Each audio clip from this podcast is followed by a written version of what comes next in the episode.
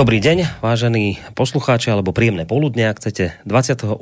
októbra, krátko po 12. hodine 30. minúte sa vám prihovárame v podstate s mimoriadnou reláciou o slobode spoločnosti, pretože situácia je opäť raz, dalo by sa povedať, mimoriadná. Ja chcem dopredu povedať, že táto relácia bude mať iba hodinové trvanie a aj z tohto dôvodu žiadne dlhé úvody z mojej strany v tejto chvíli naozaj nehrozia.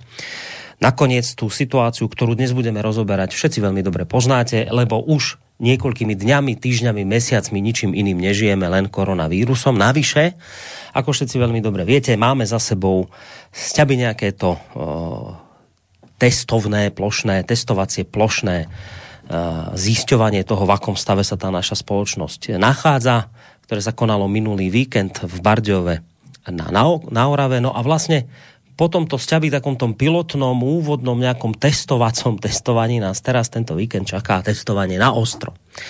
Samozrejme, už sama o sebe táto téma ľudí dostatočne rozdeľuje, rozdeľovala, ale keď na to ešte navyše príde takáto udalosť, ako je plošné testovanie, ktoré je viac menej sťaby povinné, tak samozrejme zrazu je tá spoločnosť ešte viac, do, dokonca povedal by som chirurgicky presne rozdelená na nejaké dva nezmieriteľné tábory, pričom teda obidva tie tábory dávajú nejaké argumenty, ktoré ak ich počúvate, tak sú dobré. Alebo aj zlé, alebo dobré. Skrátka, každý má nejaký ten svoj kus diel pravdy. No a tak sme si povedali, že vlastne v tejto mimoriadnej relácii dnes by sme skúsili v tom celom trošku urobiť možno taký poriadok ten názov relácie znie, že rozdelená spoločnosť pandémii, ako sa v tom celom nestratiť. Myslím, že v tejto chvíli mnohí ľudia si túto otázku kladú a boli by veľmi radi, aby na ňu aspoň teda nejakú tú odpoveď poznali. Či už teda na to testovanie pôjdu alebo nepôjdu, ale na túto otázku mnohí odpoveď chcú poznať. Tak preto táto dnešná mimoriadná relácia. Na Skyblinke psychológ, pán doktor Peter Marman, počujeme sa, dobrý deň. Dobrý deň vám Boris do Banskej Bystrice. A samozrejme, dobrý deň želám aj poslucháčom. Si... Trošku počujem takú ozvenu. Dobre, ja vás trošku stíšim, asi by to už mohlo byť lepšie. No, skúsme teraz, teraz, dobre. Dobre, dobre. A, my si musím dávať pozor, lebo skoro som vám povedal dobrý večer, už to mám tak zautomatizované, takže dobrý deň. Dobrý deň, samozrejme, vám, vážení poslucháči, ktorí ste sa rozhodli, že nás budete počúvať. Samozrejme, nejaké tie otázky mailom nám môžete dať studiozavinač.slobodnyvysielac.sk, ale keďže je to len hodinka, tak predpokladám, že veľa tých otázok tak, čo nás by sme asi neprečítali. Navyše, ja som si dnes povedal, že aj som si tu nejaké zvuky pripravil ľudí, odborníkov, lekárov a tak podobne, ktorí sa k tejto téme vyjadrujú a ktorí teda majú možno ten opačný názor na to, že či je dobré sa ísť spoločne testovať a také veci a, a podľa toho, o čom sa tu vlastne dnes budeme rozprávať, tak možno by som aj týchto ľudí púšťal. Nie sú to dlhé zvuky, sú to pár sekundové, možno na najvyš nejaké minútové zvuky, ktoré by som rád tu dnes e, v rámci tej hodinke pustil, takže hodinky pustil, takže nebudeme sa zbytočne zdržiavať. Rovno poviem, že príjemné poludne vám e, spoza mikrofónu z bansko štúdia praje aj Boris Koroni. Ja som už teda, pán, pán doktor, naznačil, že o čom, čo je vlastne asi zhruba cieľom tejto relácie, ale tak, ak som sa možno netrafil, alebo som to nepovedal dobre, tak prípadne ma doplňte, že že je to teda tak, že chcete touto reláciou akoby trošku ľudí aj pred tým celoplošným testovaním nejako zorientovať? E, teraz je to o tom, o tom testovaní alebo celkovo o tejto situácii? A, a čo tým vlastne myslíte, že ako sa v tom celom nestratiť? V čom celom? No, no ja som si tak... Uh, my sme mali 5 relácií na jar. Uh, tých piatich reláciách sme si tak rozoberali, bol to cyklus o pandémii aktuálne. Potom som sa, posledná bola teda 10. E, apríla, ktorá mala názov, čakajte, pozriem si to, koniec začiatku v dohľade. Neviem, či si Boris pamätáte, tam sme mm. hovorili, vy ste sa ma pýtali, bude aj nejaká druhá vlna, ja som vám povedal, že na konci relácie, že ťažké časy nás čakajú ešte tento rok, ale že dôležité je, že opatrenia fungujú a máme ručnú brzdu, ktorú vieme zatiahnuť. A teda ten názov bol, že koniec začiatku preto, lebo to bolo tá parafráza na to Churchillove, keď teda Briti konečne vyhrali prvýkrát nad Nemcami počas druhej svetovej vojny v Tobruku, tak povedal, toto ešte nie je koniec, toto nie je ani len začiatok konca, toto je koniec začiatku.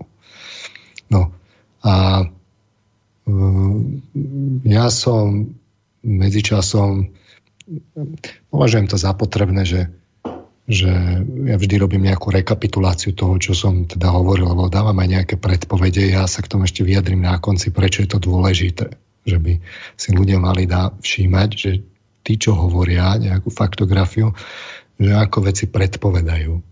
Lebo to je jediná možnosť, ako si overiť pravdu, tak, že pravda má tú prediktívnu silu. Pravda nie je ani hodnotovo orientovaná, niekedy je sociálna, niekedy je individuálna, niekedy je konzervatívna, niekedy je liberálna.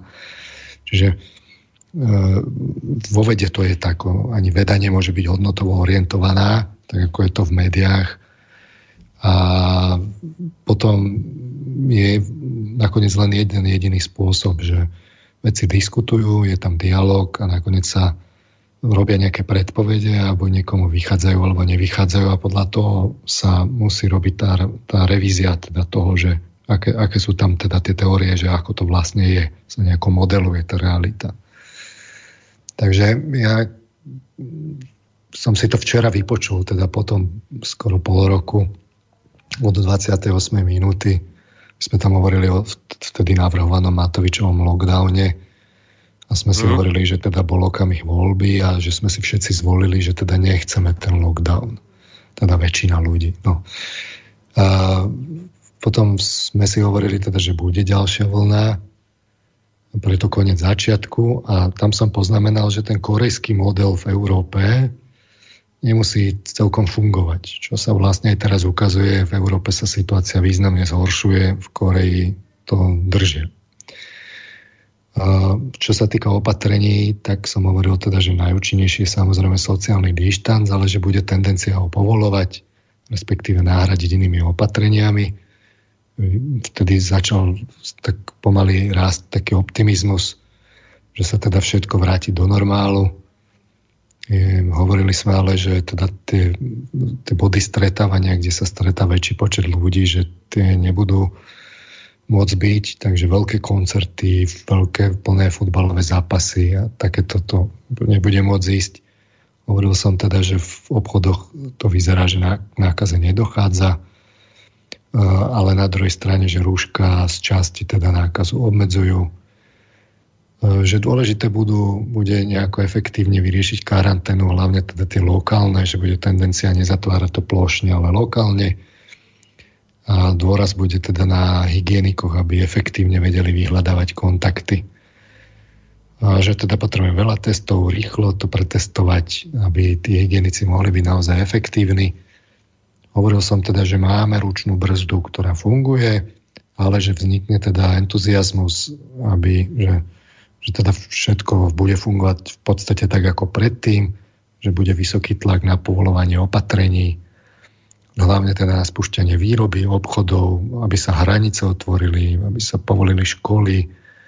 Tam som hovoril, že sa mi to zdá také, som tam bol trochu skeptik, čo sa týka tých škôl, že to nie je úplne bez problémov.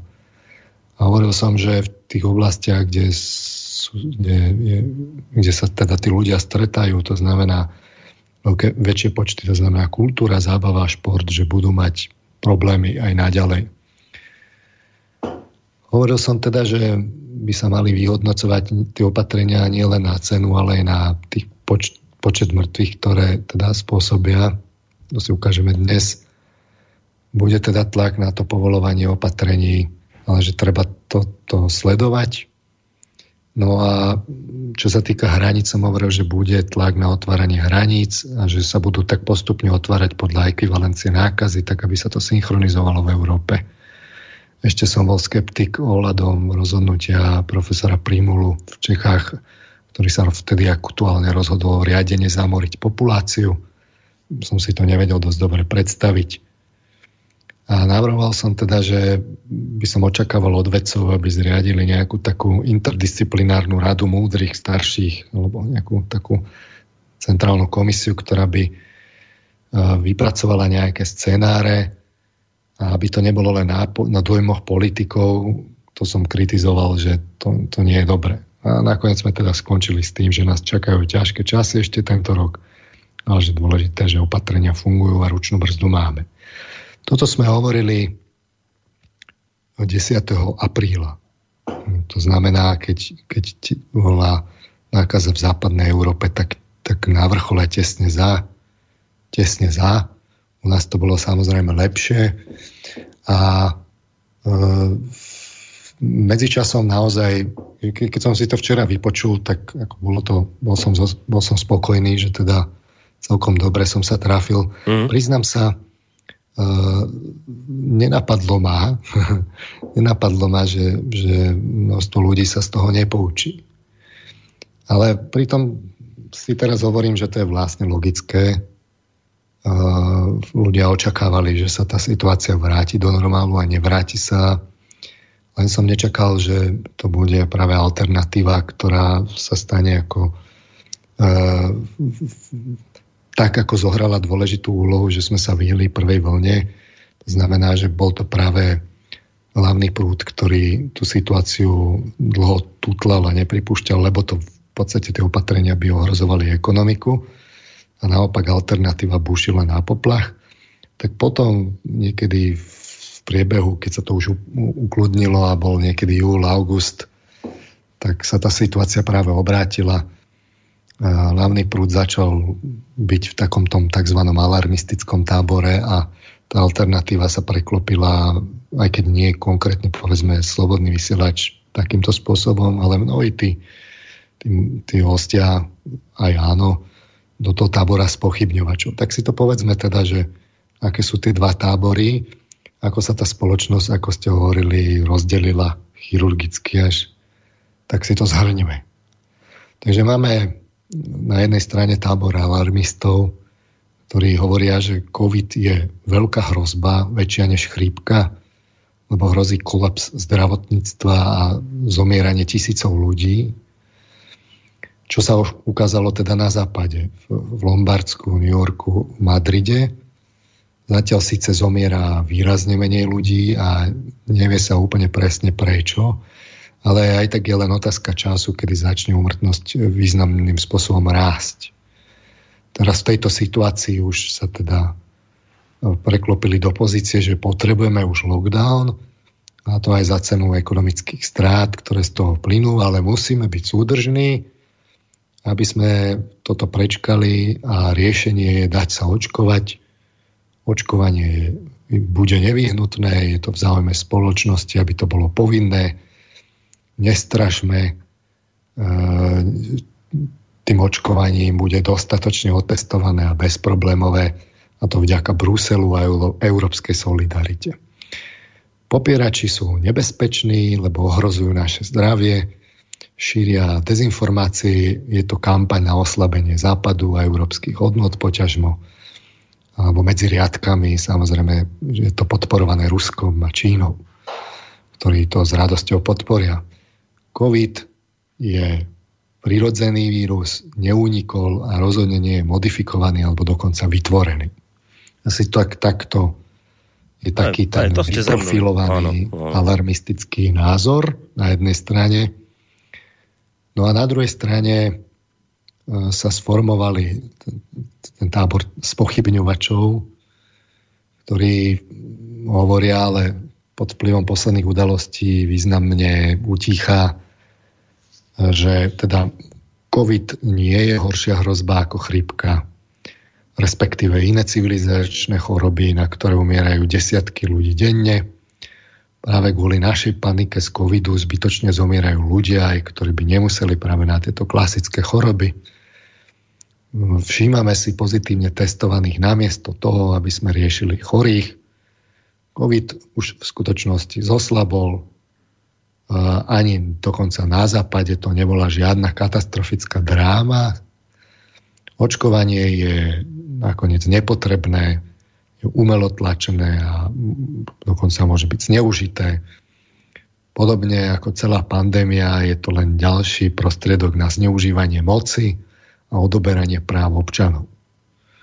COVID unikol z laboratória pravdepodobne, ak nebol rovno vytvorený, tak bol minimálne umelo modifikovaný. Čiže vidíte, že toto, toto sú asi také dva póly a medzi nimi je nejaká škála teda tých, tých rôznych kombinácií tých názorov, ale po všetkých tých skúsenostiach, ktoré sme mali z tej prvej vlny, pred tou druhou vlnou bolo toto úplne evidentné, že, to, že, že takto sa tí ľudia rozdeľujú. Rôzne osobnosti z jednej strany, druhej strany sa tam vlastne prikláňali. Niektoré viac, niektoré menej. Medzi tým je celá škála.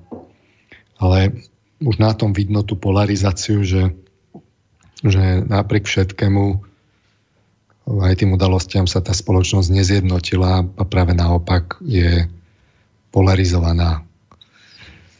A ja som chcel riešiť tú otázku, že, že ako sa to má vlastne v tejto polarizácii, v týchto rôznych názoroch človek teda vyznať a že kde sa robia také tie najčastejšie chyby, aby k tomuto nedochádzalo. Hej.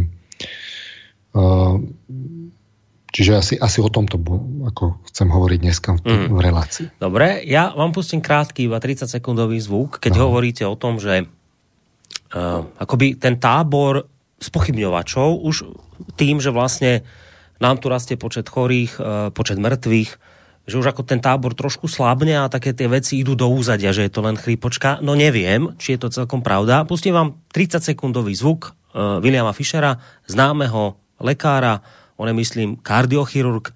Toto nedávno odznelo u nás v relácii. Poďme si to vypočuť.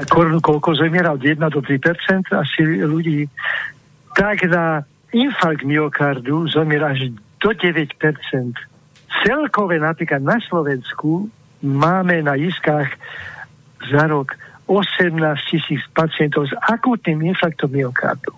A denne to znamená, že tam 49 ľudí. My máme koľko umrtí? 150 a za 9 mesiacov. A na obyčajnú chrípku máme 800. Prečo? Prečo tento povyk okolo tohoto? Čiže toto odznelo a toto predpokladám, že keďže toto povedal pán Fischer pred, ja neviem, tromi dňami, tak si to myslí stále, hovorí o tom. A teraz ja nehovorím, či je to správne alebo nesprávne. Ja len hovorím, že nedá sa povedať, že by tábor tých, ktorí si myslia, že je toto menej nebezpečné ako chrípka, takže by tento tábor nejakým spôsobom slábol, alebo že by lekárske autority, lebo teda pána Fischera asi sa dá považovať za lekárske autority, že by sa nenašli autority lekárske, ktoré to stále tvrdia. Čiže tu je, tu, tu je základný ten problém, že tí ľudia, ktorí sú v tomto smere teda len obyčajní laici, oni dostávajú proste zo všetkých strán nejaké fundované lekárske názory, respektíve názory lekárov, ktorých teda považujú naozaj za autority. A toto konkrétne zaznelo od pána Fischera, že Teď ste to počuli, že koľko ľudí zomre na chrypku? 800? Koľko nám zomrelo doteraz za tých 90, 150? Tak čo teraz vlastne robíme? Prečo tento povyk? Čo toto sa celé tu teraz deje? A, a, a tie ďalšie príklady? Čiže tým chcem povedať, že nemožno sa možno čudo, čudovať ľuďom, že sú zmetení, keď jednoducho zo všetkých strán lekári hovoria aj to hovoria lekári, aj tú druhú pravdu hovoria lekári a teraz kde je v tom celom pravda? A nezdá sa, že by, tie, pekný, že by tie názory pekný. nejako slabli. To je veľmi pekný ilustračný príklad, Moris, takže akurát sa nám hodí do tej, do tej mozaiky. Je to nejaký, teda, nejaká informácia, ktorá má svoju parciálnu platnosť a ten celkový obrázok, tá doba nevyhnutne má ten imperatív, že tú, tú pravdu treba poskladať práve z takýchto informá- z takýchto parciálnych poznatkov a pre každý poznatok treba vedieť, kde platí, že aké má to obmedzenie. Takže k tomu sa ešte dostanem. A aj som si to zaznačil, takže, takže sa k tomu vrátime. Ja skôr než začnem, tak chcem vlastne naozaj tak ako preskúmať tie tvrdenia alarmisti versus pochybňovači. No, tak sme si ich tak akože trochu familiárne nazvali. Uh, ja by som chcel ukázať aj ten postup, že, že ako, ako k tej syntéze postupne dochádzať, aby sa aj tie predpovede dali robiť. No ale skôr než začnem, tak som chcel teda zdôrazniť, že, že opatrenia teda fungujú, fungujú opakovane, fungujú celosvetové Máme nástroje na to, aby sme eventuálnej katastrofe predišli. Naposledy napríklad tie opatrenia zabrali v Izraeli. Mali tam 11 tisícový denný prírastok koncom septembra. Raz po mesiaci majú už len v úvodzovkách 500. Čiže to veľmi razantne to okresali. teraz majú priemerne 40 mŕtvych denne v priebehu oktobra. To, tam, to bolo. Je to pritom menšia krajina, čo sa týka počtu obyvateľov ako Česko. Uh, treba samozrejme rátať, že v chladnejšom počasí musia byť tie opatrenia trošku silnejšie, lebo vírus jednak dlhšie vydrží a jednak sme všetci aj v interiéroch, takže ono to samozrejme musí nejako zodpovedať tej, tej realite, predsa len to vidno aj na chrypke. Čaká nás tá zimná sezóna, bude to trvať do marca, o to horšie je, že sme vôbec tie chyby sa urobili už v júli, v auguste, no to teraz nejdem analyzovať, že, že, sme, že sme v tej, k tejto situácii dospeli už vlastne na začiatku sezóny. Pritom, a to je opäť dobrá správa, môžu, môžu teda krajiny fungovať aj bez druhých vln. Čiže v Číne, ktorá je pôvodcom nákazy, má miliardu ľudí, sa medzičasom aktuálne prepracovala až k 54. miestu v celkovom rebríčku, čo sa týka akože celkového počtu nakazaných. Stále má 85 tisíc. Denný prírastok je na úrovni pár desiatok, niekoľko málo. Mohol by niekto namietať, že vraj podvádzajú, ale to už by sme videli, tak ako sme to videli vo Vúchane a odtedy naozaj tam nič dramatické neriešia a proti tomu Spojené štáty americké, ako to začalo, tak sa plahočia a plahočia v tom, či v Číne je v celku pokoj. To sa nedá zase zafixovať. Môže tá propaganda to tak akože čísla retušovať, ale ako náhle už prichádzajú tie opatrenia, tak už to ne, nedáte. Podobne tá, tá, tie okolité krajiny, Vietnam, ten mal dokonca, to je 95 miliónová krajina, väčšia než Nemecko, nie je to ostrov a má celkovo 1169 nakazených aktuálnemu dňu a pritom to je bezprostredný sused Číny, čiže on prečkal s týmto počtom aj prvú vlnu.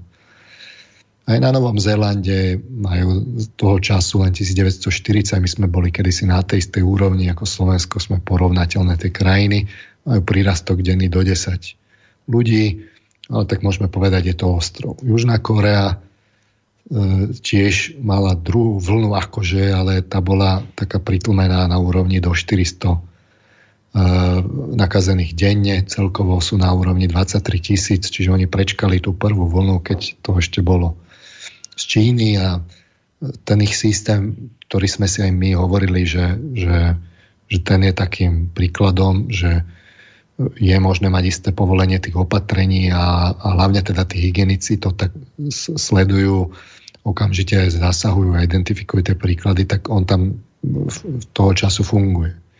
Čiže vidíme, že sa to dá. A aj preto hovorím, že Európa sa nepoučila z tých prípadov, lebo v Európe, v Európe teraz tá situácia sa dramaticky zhoršuje, aspoň čo sa týka počtu nákazených.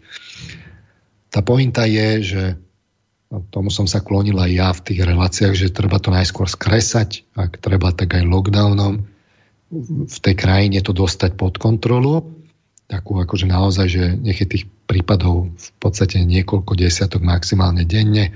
Potom treba strážiť hranice, tak aby, aby sa zamedzilo vnášaniu teda nákazy smerom do štátu. A ten, tých, tých pár desiatok denne to, to stíhajú hygienici. Čiže keď sa robí efektívna práca, že sa naozaj všetky tie prípady pretestujú okolia, tak to stačí. Nemusia byť tie opatrenia potom žiadne nejaké dramatické. A presne tento obraz vidíme v tých krajinách, kde tá druhá vlna nie je. Hej. Samozrejme s dostatočným testovaním. Ale my sme sa z tohto nepoučili dobre. Vôbec vznikajú oveľa základnejšie otázky a to je teda tá otázka, tie otázky, ktoré sme si povedali pri tých dvoch táboroch. Takže prvá otázka je vôbec, že ako veľmi je ten COVID nebezpečný. To súvisí aj, tak. No. aj s otázkou toho doktora, toho doktora Fischera, ale aj ďalších lekárov a lekárskych autorít. Tak no, ako, ako si má z toho človek urobiť ten obraz? No tak uh, najdôležitejšie z tohto pohľadu uh, nie je ani tak to, tie okamžité počty, počty nakazených. To samozrejme z toho ľudia hneď povedia otázky, a ako môžeme veriť tým testom, a to v skutočnosti nákazený nerovná sa chorí a tak ďalej. Prídu tie, tie spochybňovania, a v tej Európe to vlastne nebolo také zlé, v tej západnej. Takže ako to vlastne bolo? Ako si v tom má teda človek urobiť názor? No tak naj, najdôležitejší argument zo všetkých na toto, či je COVID nebezpečný alebo nie je COVID nebezpečný, sú demografické dáta. Čiže demografické dáta neskúmajú teda tú umrtnosť v nejakých absolútnych číslach. Čiže keď aj pán doktor Fischer povie nejaké, nejaký údaj, treba hneď ho uviezť aj v kontexte. Čiže keď povie, že z 50 prípadov denne, treba povedať, že koľko je celková tá umrtnosť, umrtnosť e, denne, aj to je 150, čiže zhruba tretina prípadov ľudí, čo zomrú denne, je e, na kardiovaskulárne choroby. A dobre, a teraz tie kardiovaskulárne choroby, to narastá alebo nenarastá, je tu konštantné, od čoho to závisí ten COVID teda môže narásť, nemôže narásť, lebo ak to vidíme len v tom okamžitom čísle, uh-huh. tak to je samozrejme akože potom nepomer a tak ďalej. Ale my musíme hľadať tú, tú pravdu celistvo tak integratívne. Takže z pohľadu tých demografických dát nás musí zaujímať nie tie absolútne čísla, že, že koľko to je a či to je také alebo onaké číslo, ale musí nás zaujímať, okoľko sa zmenila úmrtnosť. Čiže sa to volá demografických dátach nadmerná umrtnosť. A keď sa pozrie teda do tých dát o nadmernej umrtnosti, tak je napríklad stránka Euromomo, je to ľahko e, nájditeľné. E, vedel si to nájsť samozrejme aj vlk, čiže tu by som vyzdvihol jeho prácu. Sú tam síce dáta od roku 2016 iba, ale tie dáta sú, sú evidentné. Jednoducho keď sa pozrú tie priemerné úmrtnosti podľa týždňov a podľa rokov, že tam vidíte taký graf, ako, ako tá umrtnosť ide tá denná, tak keď sa vám to zdvíne, tak to je tá nadmerná úmrtnosť. Čiže ako to bolo počas covidu? No tak počas covidu bolo v celej Európe, zomieralo 90 tisíc ľudí denne, ale pritom do, do vtedajší vrchol bol v roku 2017 70 tisíc ľudí denne. Čiže 20 tisíc ľudí denne zomieralo nadmerne oproti, o, oproti ostatným obdobiam. A to ešte treba zohľadniť samozrejme tiež takú cel, to, to poznanie by malo byť také celistvé, čiže treba zohľadniť tie rozdiely podľa štátov, lebo ono sa to spriemeruje, ale tá, tá epidémia nie, nezúrila všade rovnako. Takže najhoršie bolo zasiahnuté rozhodne Španielsko, ktoré malo vrchol úmrtnosti 12 tisíc ľudí denne, ale v čase epidémie malo 43 tisíc ľudí denne. V tom najväčšom vrchole. Čiže z 12 tisíc ľudí denne na 43 tisíc ľudí denne. V Belgicku to bolo z 10 tisíc na 25 tisíc. Podobné zuby sú evidentne viditeľné, významné vo Francúzsku, v Holandsku, v Švédsku, v Taliansku. Takže čo nám z toho, práve, čo nám z toho vyplýva?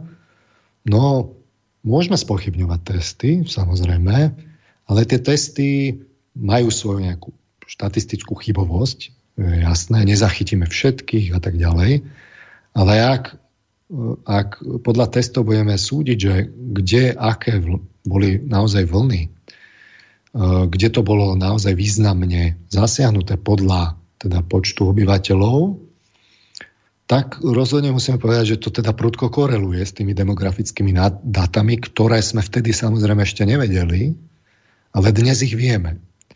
Čiže aká je tá, tá dôveryhodnosť testovania? No relatívne veľká. Relatívne veľká. A to nehovorím ešte teda o dynamike, ale k tomu sa dostanem. Takže poďme teda k dennej úmrtnosti, aby sme si utvorili teda predstavu. V roku 2018 na Slovensku zomrelo celkovo 54 tisíc ľudí. To znamená nejaká zhruba 150 ľudí denne. To je, to, to je ten počet, čo, čo, čo zomiera u nás. Doktor Fischer teda hovorí, že to je 49 ľudí na infarkt, čiže nejaká tretina. Mm. V Českej republike pre ilustráciu zomiera, zomrelo vtedy za rok 2018 112 tisíc ľudí, 113 skoro, čo je v podstate dvojnásobok 309 ľudí denne. Čiže môžeme si tak nahrubo násobiť tie údaje v Česku e, krát 2 oproti Slovensku. No a ako sa to pohybuje teda s covidom? Hej? V Českej republike majú aktuálny počet testovaných prírastok 7-dňový klzavý priemer, ono to dneska volá napríklad 15 tisíc, ale ono, tie víkendy sú slabšie, teda po víkendoch. Zase niekedy štvrtok, piatok sú také vrcholy, tak si treba robiť klzavý priemer. Takže aktuálne tie testy identifikujú zhruba 12 tisíc prípadov denne je nárast v Českej republike. V Slovenskej je 2,5 tisícový ten kozavý medián aktuálne k dnešnému dňu. A keď sa pozrieme na počet ľudí, ktorí umiera s covidom, to ešte nie, nie, nevieme, že či je to na covid presne, ale s covidom, čiže časť ľudí, ktorá by zomrela na tie infarkty, tak tá, tam sú aj takí, ktorí, ktorých ten covid urýchli a zomrú na, nakoniec na, na, na srdcovo chorobu. Takže tam sa to trochu prelína, ale aktuálne v, Čech, v Českej republike zomiera 25 ľudí denne. Čiže to už, už by sme mali tušiť, že, že teda celkovo zomiera 309 ľudí denne a aktuálne na, s covidom zomiera 125 ľudí denne. My sme na Slovensku, tento údaj nie je moc výpovedný, lebo my sme fixlovali doslova do písmena, čiže my sme sa akože každého zomretého dali skúmať, že či naozaj tá príčina bol COVID, že či nebola nejaká iná, lebo sme si úprimne povedané vylepšovali štatistiky. A tak sa nám hromadili hromadia teda akože takéto prípady na, na, na patológiách, aby to skúmali, ale dlho sa to udržať ne, nedá. Možno, že už to dokonca aj zrušili. Už sa tak šušká, že nám zomiera zhruba 20 ľudí denne. Čiže všimnite si, je to oproti tomu číslu, ktoré je ten počet testovaných, je to zhruba 1%, ktorí v daný deň zomierajú. Plus minus. Pozeral som to v tých dátach tejto druhej vlny, naozaj to celkom dobre platí a to percento sa zvyšuje. Čiže na začiatku, keď sa vlna dvíhala, tak bola tak to percento bolo niekde na úrovni 0,8, 0,7 Teraz už je to 1,3 mm. No, čiže to rastie, vravíte? To rastie. Čiže my si môžeme povedať, že dobré, tak už, ja neviem, 2-3 mesiace platí, že ten počet testov veľmi dobre predikuje ten aktuálny počet mŕtvych ten deň, keď sa to spriemeruje teda klzavými, klzavým priemerom. Hej? No a teraz z tohto pohľadu si môžeme povedať, no dobré, tak ešte stále to, povedzme, v tej Českej republike predpokladajme, že nezomrie teda 50 ľudí, ale stovka na infarkt, na srdcovo choroby a, na, a teda na, s covidom tam zomre 125 ľudí, a, e, ale je tam nejaký prienik. Čiže predpokladajme, že ten COVID ešte stále v Českej republike na ne nezomiera viac ľudí ako na tie srdcovo choroby, aj keď možno, že už sa tá realita mení. Ale aká je tá dynamika? Aká je tá dynamika toho rastu? Áno, rozumiem. Tomu sa dostaneme. No, počkajte, len teraz, no, len no. teraz je tento problém, že e, dobré, len, len my teraz zistíme, za chvíľu pustím sa pána Fischera, že, že však len my zistujeme, že to vlastne nie je zomieranie na COVID, ale s COVIDom. Dnes vyšla správa, teda nie dnes, 26. to bolo ešte v máji, vyšla správa, že COVID-19 nebol v Česku primárnou príčinou úmrtia o 60% uvádzaných obetí. Že ten článok hovorí o tom, že my sme to zle kategorizovali a že jednoducho tí ľudia, áno, že ktorí nám aj zomierali, tak my sme vlastne v skutočnosti rátali za obete covidu obete ktoré zomreli na proste, ja neviem, srdcovocievne choroby, dýchacej sústavy a neviem čo, na cukrovku na takéto veci, kde ten COVID iste nepomohol tomu celému a že niečo iné je za tým.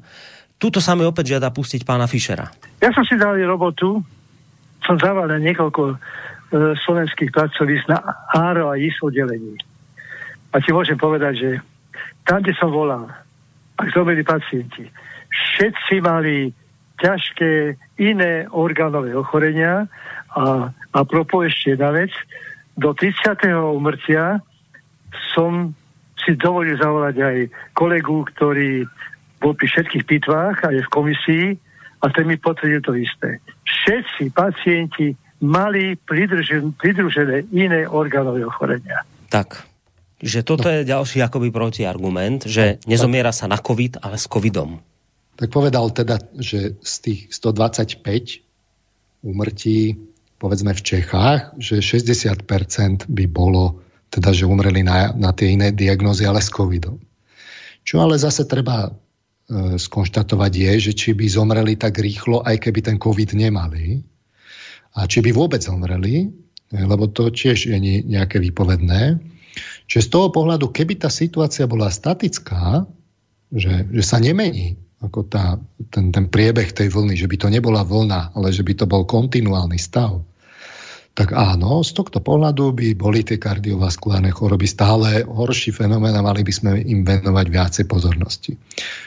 Ale je tu samozrejme tá otázka, že e, keď tí ľudia majú teda ten COVID, tak sa významne zhoršuje aj priebeh tých existujúcich chorôb a zomrú aj takí, ktorí by nezomreli a zomrú aj rýchlejšie, čo by umreli neskôr. Hej? Ale my tu nemáme tú situáciu statickú. My ju máme v nejakej dynamike. Takže to treba opäť uviesť do, do kontextu a vidieť to v širšom kontexte. A k tomu sa ešte teda dostanem v tej dynamike. E, porovnajme si to najskôr teda s chrípkou, hej, tak, lebo je taká, že, taká, taká klasika je, že ten COVID je menej nebezpečný ako chrípka, že je to také sprofanované, že chrípočka. No tak tu je také nešťastie tej, tej, tej koróny, toho covidu, že, že keď ho porovnáte s chrípkou, tak e, väč, väčšia časť teda tých, tých e, nakazených v skutočnosti sú bezpríznakoví tzv. že oni si to v podstate ani nevšimnú, hoci nejaké subjektívne poťaže sú, ale nie veľké a ani si to vlastne nevšimnú. A t- týchto prípadov môže byť 60, dokonca som počul až 70% Čiže a, ako je to s tým názorom, že, že teda je to chrípočka? No zo 70% povedzme je pravdivý. Je to zo 70% taká chrípočka. Ďalších možno 15 až 20 je v podstate porovnateľný priebeh s chrípkou. Tam je to také nerozhodné.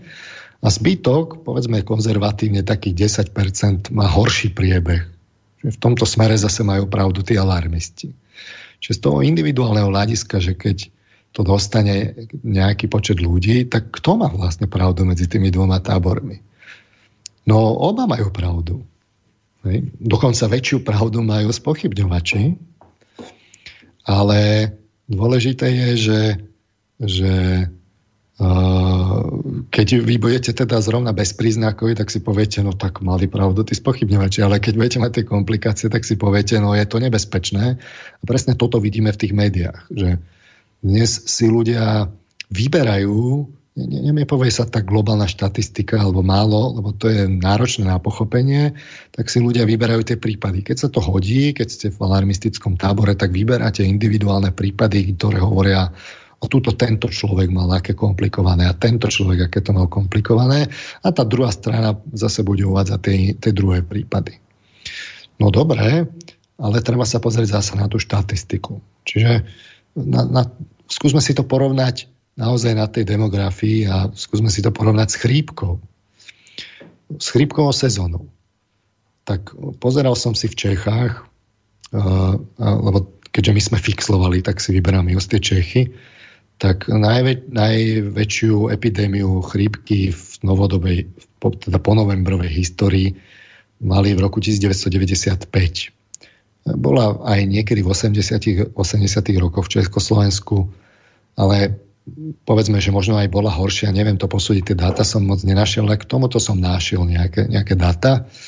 Čiže H3N2 vírus, uh, vtedy bola tá, vtedy bola, bol počet tých nákazených na úrovni 5, 5300 obyvateľov na 100 tisíc obyvateľov. Čiže také bolo zhruba to zamorenie.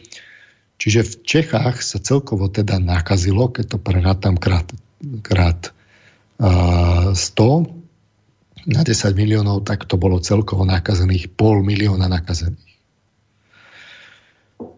Z toho pol milióna nakoniec bolo, odhaduje sa zhruba 6 tisíc obetí, čiže 4, to je zhruba pre porovnanie, je to 4 krát toľko ako počas bežnej chrípkovej sezóny. Čiže aj počas bežnej chrípkovej sezóny je zhruba 1500 obetí chrípky. E, vtedy zomierali teda ľudia hlavne na zápaly plúc a infarkty. Čiže tu máme tie kardiovaskulárne, že vám to urýchli teda ten, ten, ten, ten infarkt, však pochopiteľne. Uh, takže aké sa urobili tie opatrenia? No čo vidíte, že keby ste si ešte, ja neviem, 3-4 týždne dozadu, kedy tie počty neboli také dramatické v Čechách, keby ste si povedali, no, tak poviete si izolovaný argument, že tak, ale v 95. to bola predsa chrípka, tam zomrelo 6 tisíc ľudí, na čo sa to my hráme? To je chrypočka proti tomu stále. No áno, v tom momente je to chrypúčka, ale podstatné je, ako, ak, ak, aký ten proces má celý dynamiku. Takže dnes už to, je, dnes už to porovnanie je iné, ale ešte naviac je tam to, to, to celistvé poznanie musí sledovať. No dobre, a keď bola tá chrípková sezóna, tak aké boli opatrenia? No tak opatrenia boli na úrovni, že sa zatvorili školy. Začalo to teda tým, že koncom novembra bol nástup chrípky, nestihlo sa zaočkovať, alebo keď, keď by niekto povedal, ale už sa vtedy očkovalo, no tak sa to nestihlo v Čechách. Trochu, povedzme, to očkovanie to jemnučko mohlo pritlmiť. Ale to bolo tak všetko. Dočítate sa, že sa rušili divadelné predstavenia, ale nie preto, že to bolo opatrenie, že sa to muselo, ale preto, lebo niektorí herci boli chorí a nevedelo sa poriadne hrať. To je samozrejme iná, iná situácia ako dnes. V decembri bola kulminácia a zhruba po troch týždňoch už bol ústup, takže už v januári išli deti do škôl. Čiže jediné opatrenie bolo, takéto významnejšie, plošnejšie, bolo zatvorenie škôl, lebo bola veľká epidémia. No ale dnes máme tie opatrenia nejaké, významne horšie a napriek tomu tie čísla naďalej rastú, lebo to má samozrejme zotrvačnosť. Čiže ako to chceme porovnávať? No musíme to porovnať, keby sme my len dnes zatvorili školy. Tak ako by to vyzeralo s koronou? No, odpoveď je, vyzeralo by to mimoriadne zle. Oproti chrípke by to bolo oveľa, oveľa horšie. Pre porovnanie my už nejaké opatrenia máme, teda Češi zaviedli, hoci až akože teraz, vlastne na poslednú chvíľu, tie opatrenia sa o, ukážu vlastne až o, o, o, o 2-3 týždne, akú, že či to vôbec zabrzdí, že zastagnujú. Ale aktuálny stav k dnešnému dňu je štvrť milióna nakazených. Čiže už sme na polovici, podľa toho, čo sme pretestovali, sme na polovici teda toho, čo bolo v tých Čechách. Ale povedzme, že v tých Čechách ešte nie všetci sa museli dostaviť, že, že čo sa týka toho počtu nakazených, že tam to neviete celkom porovnať, že či to úplne sedí. Ale čo viete porovnať je ten odhadovaný počet mŕtvych, lebo keď už je niekto mŕtvý, a, tak on to už nesimuluje, nepreleží to doma, tú, tú, tú smrť. Takže my dnes máme v Čechách k dnešnému dňu 2547 úmrtí s covidom. Ale tých 5300 umrtí na tú chrípku v čase tej, tej, tej, tej najväčšej chrípky, to tiež nebolo, že na chrípku. Tam tiež zomierali na infarkty a na zápaly plúc. To znamená zlyhanie tých, tých orgánov. Takže nakoniec je dôležité, koľko, koľko je ten zub. Aký je veľký ten Hej. Čiže ešte tri týždne dozadu pre porovnanie. Tri týždne dozadu, keby ste sa pozerali, tak v Čechách bolo 31 tisíc nakazených oficiálne. Dnes je to štvrť milióna. Viac ako štvrť milióna. A my teraz už vieme povedať, že, že, e, že keď, je to, keď, keď je to zhruba percento z toho, čo sa, čo sa teraz akoby ukazuje, my teraz vieme povedať, už teraz vieme povedať, že tí ľudia, čo sú teraz nakazení, oni budú zomierať, že tam bude, že, že to preskočí tú, tú chrípkovú epidémiu, ktorá bola v tom 95. To bola najhoršia zo všetkých.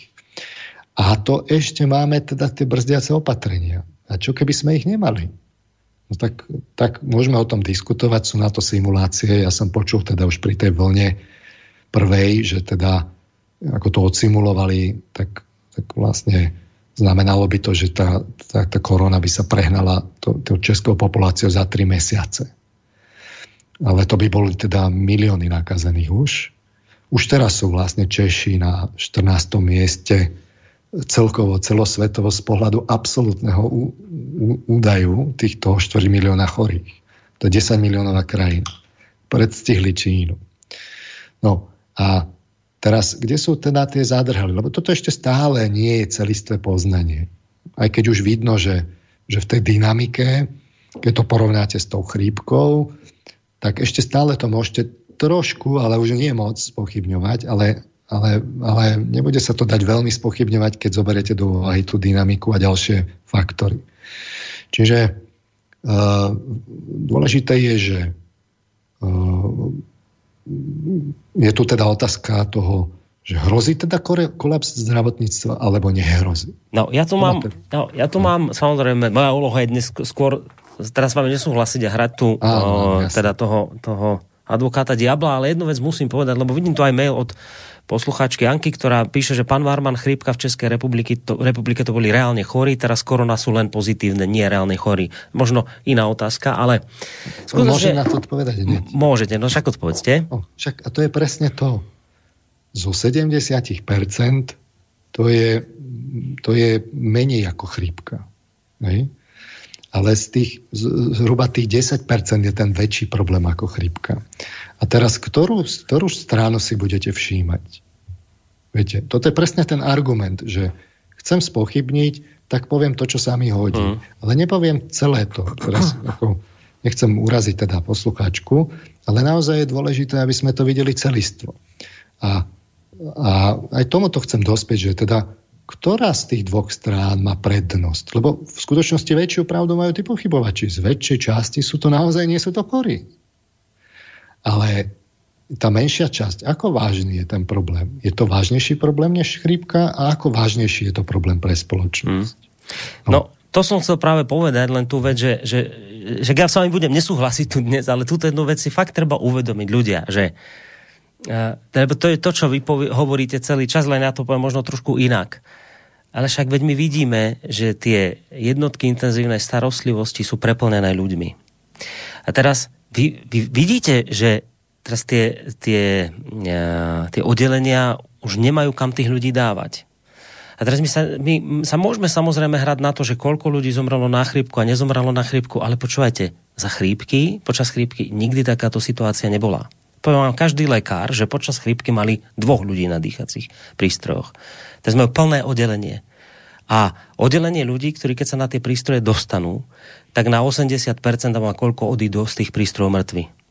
Majú preplnené tie zariadenia. Čiže to je to, to, je to že pán Fischer, že dobré, no však e, počty chorých, neviem čo, ale vy tu máte reálne ľudí, ktorí už končia na tých jednotkách intenzívnych a to sa nikdy za chrypky nedialo. Že, len to som chcel povedať, že toto podľa mňa by sme nemali akože prehliadať ako nejakú vec, ktorá nie je dôležitá, lebo to je veľmi dôležité túto vec povedať. A, no, a tam sa to práve, my sa totiž to stretneme v tých nemocniciach. Uh, jednak sa začínajú množiť tie informácie o plných oddeleniach. Ešte to nie sú plné nemocnice, ale už oddelenia áno hlavne teda severné okresy, povedzme na Slovensku. A čo je horšie v skutočnosti, než tie plné oddelenia, sú nakazení zdravotníci. Tak ako zdravotník s chrípkou nemôže robiť, ja neviem, s pacientami, lebo by ich mohol nakaziť a zhoršiť im priebeh, tak samozrejme to vyradzuje tých, tých zdravotníkov, aj keď majú bez, bezpríznakový priebeh, lebo je tam teoretická možnosť nákazy. Moja mama teraz bola, e, mala zápal obličky, presne riziková skupina, starší človek, tak bola, museli ju odviezť záchranka do nemocnice. Zistilo sa, že 3 dní bola na, na izbe s pacientkou, ktorá mala koronu ktorú medzičasom odviezli. Takže mimochodom ležala na tej, e, v tej nemocnici e, dvakrát dlhšie len kvôli tomu, že ju po piatich dňoch museli pretestovať a našťastie nemala. Ale keby mala, tak s jej, s jej diagnozou by to teda bolo značne komplikované a, a tak ďalej. Čiže treba si uvedomiť, že v nemocniciach tam bežne treba ľudí, že máte prúch, meniskus, zápal obličky, máte infarkt a tak ďalej. A keď tam teda tí zdravotníci budú nakazení, a tí budú nakazení, keď tam sú nakazení tí pacienti v tých infekčných a neviete to poriadne oddeliť, lebo tam prichádzajú ľudia, o ktorých sa nevie ešte, že majú tú koronu, o ktorých sa to príde až za pochodu, tak už toto je ďalší veľ, veľmi silný argument, že ale tuto je veľký problém, lebo ono v skutočnosti to nie je len o tých nakazených na koronu, ale aj o tých komplikáciách, ktoré sa skomplikujú tým ostatným diagnózam. Čiže uh, uh, toto, toto je akoby taký ten problém, ale čo je dôležité si všímať? No, nevšímajme si my až tak veľmi teda tých, tých nakazených, tých oficiálne nakazených. Lebo ono to je v istom zmysle skreslené tým, že tí hygienici si, si robili svoju prácu, oni pretestujú okolie nakazeného človeka a väčšina toho okolia sú bezpríznakoví. Štatistika nepustí. A tí sa potom ocitnú v tých štatistikách, potom to vyzerá, ako keby vírus slabol, ale v skutočnosti, keby sa oni ne, nepretestovali, tak oni by ani nevedeli, že, majú, že boli teda nakazení. Ale ten, o kom to určite dojde, je ten, ktorý bude mať problémy. Čiže musíme si všímať hospitalizácie a musíme si všímať úmrtia. Čiže ako koreluje štatistika úmrtí a hospitalizácií s počtom, testo, s počtom teda nakazených, ktoré, ktorí sú identifikovaní. Tak som si to schválne pozeral, že či tie krivky korelujú. No, je áno, určite na 100% významne korelujú. To je silná korelácia. Takže e, môžete povedať, že teda Veď, akože väčšina z tých, čo sú identifikovaní ako nakazení, sú, nemajú významnejšie problémy. Áno, ale ten počet nakazených je silný prediktor toho, že koľko bude hospitalizácií a koľko bude úmrtí. A keďže tá krivka narastá momentálne exponenciálne, tak to sme si hovorili ešte v prvej relácii, ako to, čo to znamená exponenciálne, že sa vám každý istý počet dní, povedzme do týždňa, alebo do dvoch, keď to nestrážite, tak sa vám zvyšuje rád. Čiže najskôr máte jednotky, to ide pomaly, potom desiny, stovky, tisícky, to ešte stále akože nie je problém. Potom už sú to zrazu 10 tisícky a keď sú to už 100 tisícky, tak už je to veľký problém, lebo to už, to už zrazu je smršť. Takže toto je dôležité. A kto má teda pravdu v tomto väčšiu, že hrozí kolaps zdravotníctva alebo nie? Odpoveď je, v tomto smere majú väčšiu pravdu, rozhodne väčšiu pravdu, významne väčšiu pravdu alarmisti. A to nie len na tých ako nakazených, ale aj na tie ostatné diagnózy. A ísť teraz do nemocnice je naozaj ako rizikové. Predstavte si, že idete, ja neviem, na magnetickú rezonanciu, na obyčajné vyšetrenia. A teraz, keď v tej populácii je nejaký počet ľudí, ktorý je nakazený, tak jednoducho v, tej, v, tej, v tej ordinácii u tých doktorov sa tí ľudia vyskytujú. Je, štatistika, ne, ne, ne, štatistika nepustí. To je tá dynamika, ktorú treba vziať do úvahy, ktorú vždy treba povedať, že áno, teraz ešte to nie je, teraz je ešte COVID akože druhá najčastejšia príčina a v skutočnosti to nie je príčina, ale, ale tá, tá spolupríčina. Áno, že sa zomiera s covidom. Áno. S covidom. Mm-hmm. Ale keď to, budú, keď to budú denné prírastky na úrovni 50 tisíc ľudí, tak potom sa s covidom bude zomierať. A kde sa budú brať teda tí ľudia, keď to, keď to je stále preukázateľne a dokonca sa to zväčšuje to percento, že ešte v septembri to bolo pod, pod 1%, teraz je to už niekde na úrovni 1,5%. Čiže ak je dnešný prírastok, ten, ten priemerný sedemňový klzavý, že 12 tisíc v Čechách, tak viete, že že to, ten, tento daný deň to bude niekde na úrovni 129, akože priemerne ľudí, čo zomrie. A to by bolo 1%, ale už je to viac. No a teraz otázka, slabne teda COVID? No, odpoveď je, no slabne COVID.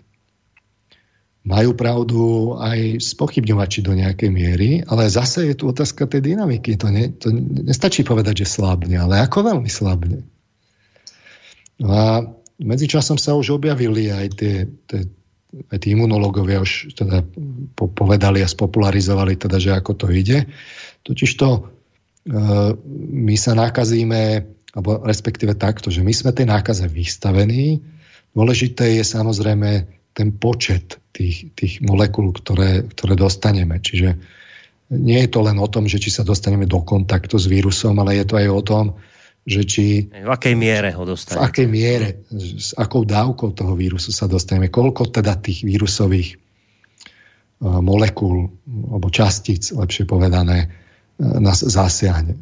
Samozrejme, keď je to len nejaký taký aerosol vo vzduchu, tak je to menej. Keď vás zasiahne nejaké kýchnutie, kde sú celé čiastočky, tak tam v jednej tej kvapôčke môže byť toho, to, to, to môže byť tisíce, desať tisíce častíc aj viac, aj milióny.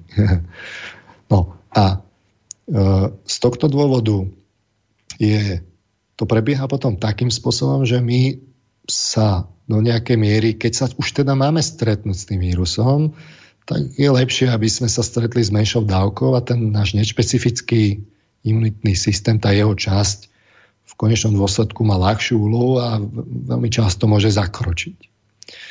A závisí to od celkového stavu toho človeka, to sme si hovorili úplne v prvej relácii, aj akým má ten imunitný systém, tam samozrejme hrajú úlohu aj emócie a to, že či je človek aj fit a tak ďalej. Ale v okamihu, keď vy ten imunitný systém zasiahne, ten je špecifický, tak sa protilátky, oni sa vytvoria do nejakej miery. A teraz tam samozrejme môže byť nejaké stopové množstva, ale keď už sú tam aspoň stopové množstva, už sa zmení tá pravdepodobnosť, že ako ten systém bude vedieť reagovať, ten imunitný. Čiže z tohto pohľadu, ako postupuje tá imunizácia? No, už len z tohto, čo som povedal, vyplýva, že, že ten vírus bude slabnúť a slabne tie celkové, keď si pozriete počty nákazených, aké boli teda v prvej vlne, tak teraz sú rádovo vyššie, čiže krát 10. Ale úmrtnosť, úmrtnosť v tomto smere je stále e, výrazne nižšia oproti tomu. Čiže je tam nepomer oproti tej prvej vlne. To sa samozrejme vysvetľuje, hľadajú sa tie vysvetlenia. Je teda niekoľko že teda hlavne teda mladí ľudia, tí viacej riskovali, tí starší ľudia boli opatrnejší cez to leto. E, to je jeden z dôležitých argumentov. Ja si myslím, že časť hrá úlohu aj táto imunizácia, ale najväčšiu časť podľa mňa hrá úlohu práve hygienici, že, že oni, keď sa u nás robili testy, čiže bolo identifikovaných u nás odhadom, že niekedy v auguste, že sme mali 55 tisíc vlastne v skutočnosti nakazených v celej krajine a oficiálne sme mali 5500 vtedy, čiže 10 násobok. A e, to v skutočnosti, to, čo sme zachytili tými testami, bolo 5500. Ale ako náhle začali tí hygienici lepšie fungovať, že naozaj to pre, presondovať okolo, zefektívnili sa v tom, tak oni vlastne prelievajú z tej kôpky ktorí sú tí nezachytení, do tej kôpky, ktorí sú tí zachytení. Čiže podľa mňa sa aj pravdepodobne zlepšil ten pomer, že už to nebude 10 násobok teraz, ale sa znižovať to číslo. A to práve kvôli hygienikom. Potom to opticky vyzerá, ako keby sa tá umrtnosť zmenšovala, že vírus slabne. Že netreba sa nechať akože oklamať. Dôležité je, že tí hygienici, či plnia svoju úlohu alebo nie. V skutočnosti hygienici sú tí, to je to najdôležitejšie opatrenie, ktoré máme, okrem teda toho nášho sociálneho odstupu. Hygienici nás chránia a my o tom nevieme práve tým, že monitorujú. A tým pádom oni efektívne pre, akoby E, lokalizujú tie nákazy a keď, keď by sa dokázalo veľmi efektívne rýchlo vyhľadávať a e, vedeli by sme tých ľudí vzorne umiestňovať teda do karantén, aby zostali teda doma, tak a, a aby sa vedeli čím skôr pretestovať, tam ide o čas, no tak potom by mohli byť tie celkové opatrenia slabšie. Ale nie, toto my akože nechceme. Takže v skutočnosti už Niekedy pred mesiacom sa bolo vidno v tých médiách, ako sa tí hygienici stiažujú, napríklad pani Pražinová a podobne, že už teda nestíhajú. Vtedy som si hovoril, že no tak o mesiac nás čaká problém, keď hygienici nestíhajú a je to najdôležitejšie opatrenie, že dramaticky stúpne ten počet tých, tých, tých, to, to, tých ľudí, ktorí, bude, ktorí budú nakazení a ktorí budú mať problém. A preto si myslím, že sa aj zvyšuje teda to číslo, že z toho počtu nakazených, koľko sa, koľko sa dostáva na tie hospitalizácie a koľko zomiera. A zvyšuje sa takisto počet, e, to percento test, že z počtu testovaných koľko je pozitívnych. Ako náhle sa to zvyšuje, tak je vidno, že tie testy nestíhajú. Čiže v tom Česku vám mnoho tých údajov hovorí, že vzniká problém. To nie je len otázka toho toho, tej statiky, že aká je situácia teraz v tomto okamihu, ale je to problém e, tej dynamiky, tej situácie, naozaj toho exponenciálneho rastu. Čiže rastú nám, rastú nám umrtia, rastú nám hospitalizácie, rastú nám aj tí testovaní, zvyšuje sa počet pozitívnych testov z celkového počtu testov, hygienici sa stiažujú, že nestíhajú, Takže výsledkom je, že tá situácia sa významným spôsobom už teraz dramaticky zhoršuje. Takže kto má teraz v tomto smere pravdu? No tak predstavme si, že naozaj by tá korona prefrčala cez zhruba 3,5 milióna až 4 milióny ľudí na Slovensku, čiže v Čechách krát 2. No tak 70% ľudí, 60-70, závisí to toho počtu bezpríznakových, by si to vážne nevšimlo. Tí by povedali, no tak čo strašíte, čo strašíte. Ale z tých zhruba 3,5 milióna, teda 350 tisíc až 400 tisíc, to by, bolo tý, to by bolo to percento z tých ľudí, ktorí mali vážny problém. Čiže čo by bolo horšie ako chrípka. A teraz si predstavme, že by to naozaj prefrčalo cez tú populáciu, že za 3 mesiace. Zrazu by ste tu mali skoro pol milióna ľudí na Slovensku s vážnymi, horšími, významne horšími problémami, ako je chrípka, tak čo urobíme? Odpovedie, no na to nemáme recept, to nevieme urobiť. To sa potom môžeme pozerať ako štatisti. A čiže ono na jednej strane platí, že každý z tých táborov má samozrejme ten svoj diel pravdy. V skutočnosti veľa ľudí je niekde uprostred. Čiže ja neviem, Doug Daniš má taký umiernený názor, taký e, pochybovací a je kopu takých ľudí, ja neviem, Eduard Chmelár a tak ďalej, sú obozretní a uh, vidia, že ten problém je, nezastierajú, ale zas, teraz netreba to dramatizovať, že teraz neviem čo všetko. My máme tie mm. páky, druhá vec je, či ľudia sú ochotní. Tak ako sme si ich vychovali, tak ich budeme mať. Ale ako sa v tom nestratiť? No tak pripravil som si pár rád na toto, že, že kde teda s obľubou robíme chybu, že prečo sa stratíme v tých informáciách. Tak rámcovo robíme chybu v tom, že my máme, hľada, my máme hľadať pravdu. Pravda nie je hodnotovo orientovaná. My máme hľadať celistvé integratívne poznanie. Pravda sa neriadi našimi špecializáciami vedeckými alebo mediálnymi liberálnymi, konzervatívnymi a tak ďalej. Pravda je, nie je hodnotovo orientovaná, je univerzálna. Ak chceme hľadať pravdu, mali by sme hľadať tie kritéria pravdivosti a nemáme lepšie ako tie, ktoré sú vo vede, že mali by sme, mali by sme hľadať schopnosť predpovedať, že čo sa stane.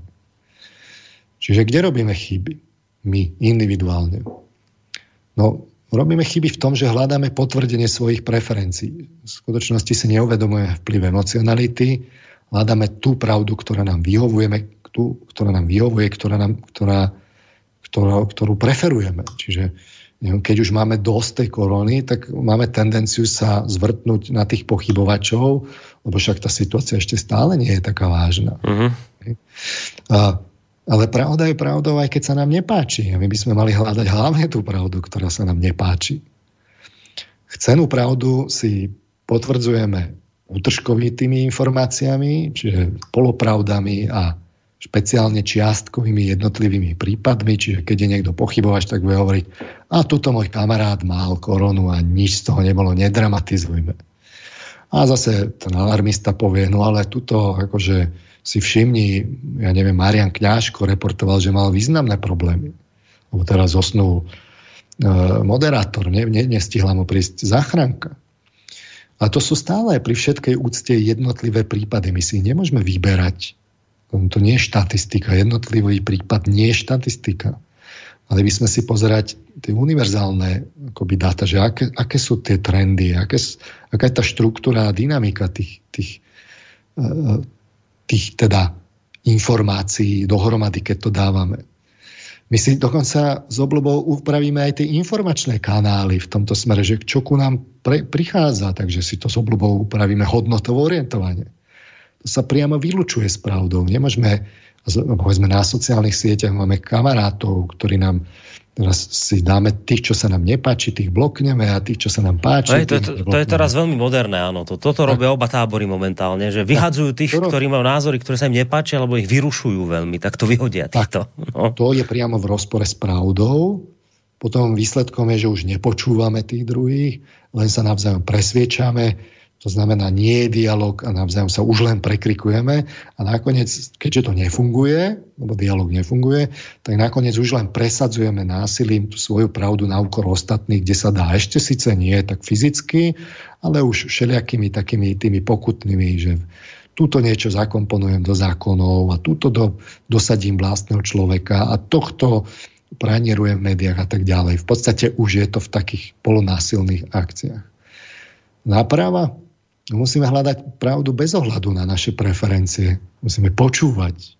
Počúvať druhých, počúvať všetky orientácie. Čiže keď ma, pozerám médiá, tak musím pozerať všetky. Aj liberálne, aj konzervatívne, aj sociálne, aj kapitalistické a neviem aké všelijaké. Tie hlavné Samozrejme je dôležité, aby tam tie médiá uvádzali pravdu, to musím vyhodnocovať, ale je dôležité rovnako, aby neuvádzali čiastkovú pravdu, ale aby, aby hľadali tú komplexnú, čo aktuálne v podstate skoro nikto nerobí. Rozhodne nie tie médiá hlavného prúdu, lebo to sa priamo vylučuje. Oni sú hodnotovo orientované, majú svoju hodnotové zameranie v rozpore s pravdou. Takže výsledkom je, že si to musia robiť samotní poslucháči, ľudia a na sociálnych sieťach musia byť zvlášť obozretní. Musia sledovať názory, ktoré sa im nepáčia, musia ich počúvať, ak je tam pravda, musia hľadať pravdu, ktorá sa im nepáči. Tá je tá dôležitejšia časť pravdy. A, a tiež je samozrejme dôležité a jedna z kľúčových vecí, že máme hľadať také zdroje informácií, ktoré predpovedajú a vyhodnocujú svoje predpovede. A toto už médiá vôbec dnes nerobia.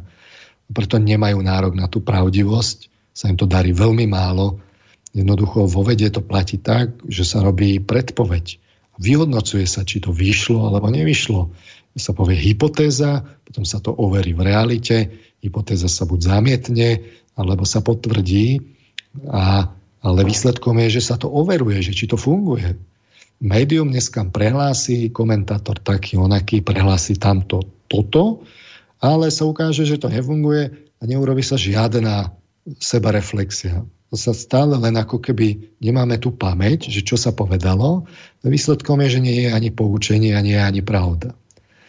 No a aby som to zakončil nejako, teda nebudem dnes robiť zhodov okolností predpovede, som si povedal, že po tej prvej vlne, že tak bohužiaľ musíme sa teda ako nejako poučiť, tak netreba zase panikáriť v dnešnej situácii. Tie opatrenia máme, fungujú, ako som hovoril, celosvetovo.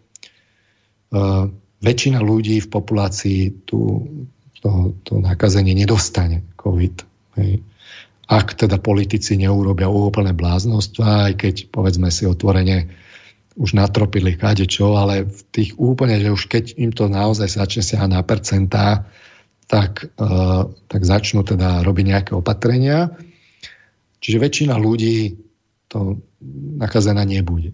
To si, dovolím predpovedať, ak teda tí politici ne, ne, nezblbnú.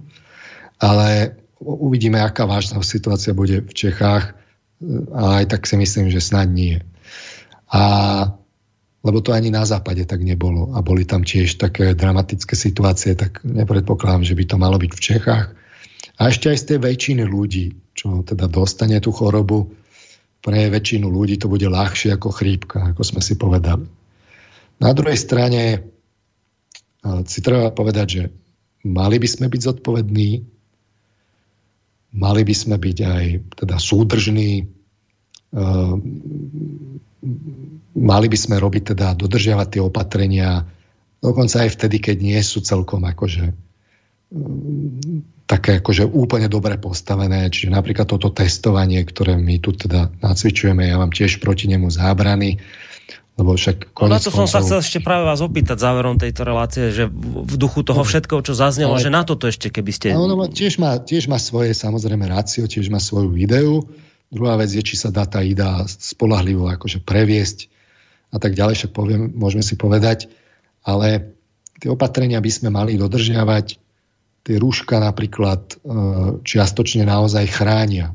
Čiže pozeral som tie vizualizácie, ako, ako prúdi ten vzduch. E, neuchráni nás pred nanočasticami, áno, to majú pravdu spochybňovať, či na druhej strane ochráne nás pred tými do nejakej miery pred tými väčšími kvapočkami. Takzvanými bombami infekčnými. A to je práve to že, že veď o to práve ide, že tu my sme prišli do, do styku asi s koronou možno už väčšina, ale s takými jemnými množstvami. Ťažko to povedať.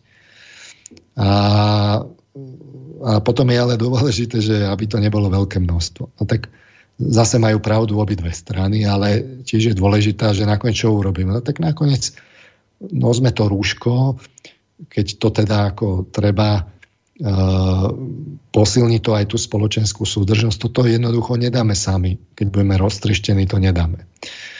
A nemyslím si naozaj, keď si porovnám našu situáciu s ľuďmi z druhej svetovej vojny, tak to, či, či nosím rúško alebo nie, tak chápem ľudí, ktorým sa ťažko dýcha dobre, berie, sa dá zohľadniť, ale väčšina ľudí to rúško má vedieť uniesť a nemá pritom nejako reptať. Chápem, že to je aj také, také ako kolektivizmus, ale v tomto momente naozaj ten kolektivizmus potrebujeme. Lebo konec koncov, keď je treba, tak budeme liberálni a v tomto musíme byť zase neliberálni, musíme byť sociálni, čiže aj konzervatívni.